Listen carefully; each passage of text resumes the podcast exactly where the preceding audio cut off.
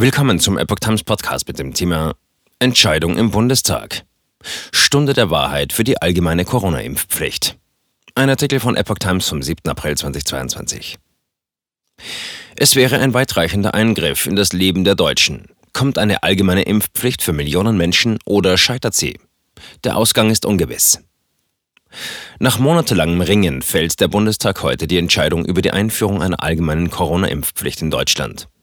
Vor der mit Spannung erwarteten Abstimmung weitgehend ohne die sonst üblichen Fraktionsvorgaben zeichneten sich zunächst keine klaren Mehrheitsverhältnisse ab. Als einziger ausgearbeiteter Gesetzentwurf liegt ein Kompromissvorschlag für eine Impfpflicht zunächst für Menschen ab 60 Jahre vor. Darauf hatten sich zwei Gruppen von Abgeordneten aus SPD, FDP und Grünen verständigt. Zwei Anträge wenden sich gegen eine Impfpflicht. Die Union fordert in einem Antrag zuerst den Aufbau eines Impfregisters. Bundesrat muss zustimmen. Seit Beginn der Pandemie war eine allgemeine Impfpflicht lange über Parteigrenzen hinweg ausgeschlossen worden. Angesichts schleppender Impfungen sprachen sich Ende vergangenen Jahres Kanzler Olaf Scholz und die Ministerpräsidenten dann doch dafür aus. Wenn der Bundestag die Impfpflicht beschließt, müsste der Bundesrat zustimmen. Aktuell haben mindestens 63,2 Millionen Menschen oder 76 Prozent aller Einwohner zwei Spritzen erhalten. Die Impfkampagne ist aber nahezu zum Erliegen gekommen. Bundesgesundheitsminister Karl Lauterbach sagte Mittwochabend in der ARD, er glaube, dass der Kompromissvorschlag aus den Ampelfraktionen eine Mehrheit bekomme. Sollte die von ihm unterstützte Impfpflicht scheitern, denke er aber natürlich nicht über einen Rücktritt nach. CDU-Generalsekretär Mario Chaya rechnet nicht damit, dass eine Impfpflicht beschlossen wird. Bislang sehe ich für keinen Antrag im Parlament eine Mehrheit, sagte Chaya der deutschen Presseagentur. Er hält dies jedoch derzeit für kein Problem. Die Union schlage stattdessen einen Impfvorsorgemechanismus vor, um im Herbst auf eine mögliche neue Virusvariante vorbereitet zu sein. Die Fraktion steht geschlossen hinter unserem Antrag. Der FDP-Fraktionsvorsitzende Christian Dörr will keinem der vorliegenden Anträge zustimmen, wie er dem Handelsblatt sagte. Dabei handelt es sich aber nicht um eine Richtungsweisung für seine Partei. Scholz hatte sich zunächst für eine Impfpflicht für alle Erwachsenen stark gemacht. Eine so große Lösung ist aber nicht mehr realistisch.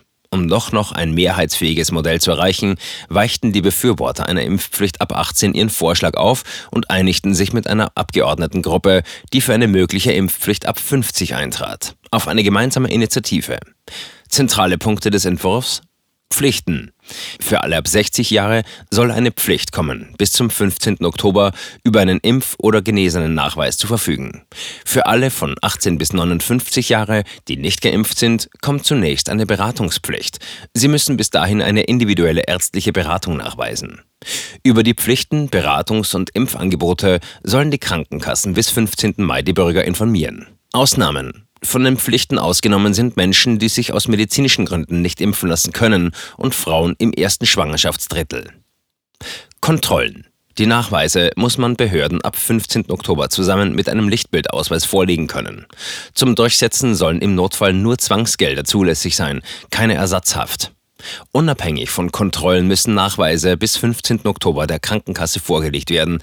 Die Kassen sollen dies zum 1. September anfordern. Zusätzliche Stufen. Der Bundestag soll im Licht des aktuellen Infektionsgeschehens beschließen können, dass die Nachweispflicht noch ausgesetzt wird. Ab dem 1. September kann das Parlament zudem beschließen, dass die Impfpflicht auch für 18 bis 59-Jährige kommt. Die gesamten Regelungen sollen bis 31. Dezember 2023 gelten. Register. Bis Ende 2023 soll ein Register eingerichtet werden, das erhaltene Impfungen gegen bestimmte übertragbare Krankheiten oder eine vorliegende Immunität erfasst. Außer dem Gesetzentwurf liegen dem Bundestag drei Anträge vor. Die Union fordert ein Impfregister und spricht sich für einen gestuften Impfmechanismus aus, den Bundestag und Bundesrat bei verschärfter Pandemielage in Kraft setzen könnten. Er könnte dann auch eine Impfpflicht vorsehen, aber nur für gefährdete Gruppen. Eine Abgeordnetengruppe um FDP-Vize Wolfgang Kubicki fordert, die Impfbereitschaft ohne allgemeine Impfpflicht zu erhöhen. Die AfD fordert, von der Einführung einer gesetzlichen Impfpflicht Abstand zu nehmen und die schon seit März greifende Impfpflicht für Personal in Einrichtungen wie Kliniken und Pflegeheimen aufzuheben. Entscheiden muss der Bundestag voraussichtlich zuerst noch über die Reihenfolge bei der Abstimmung.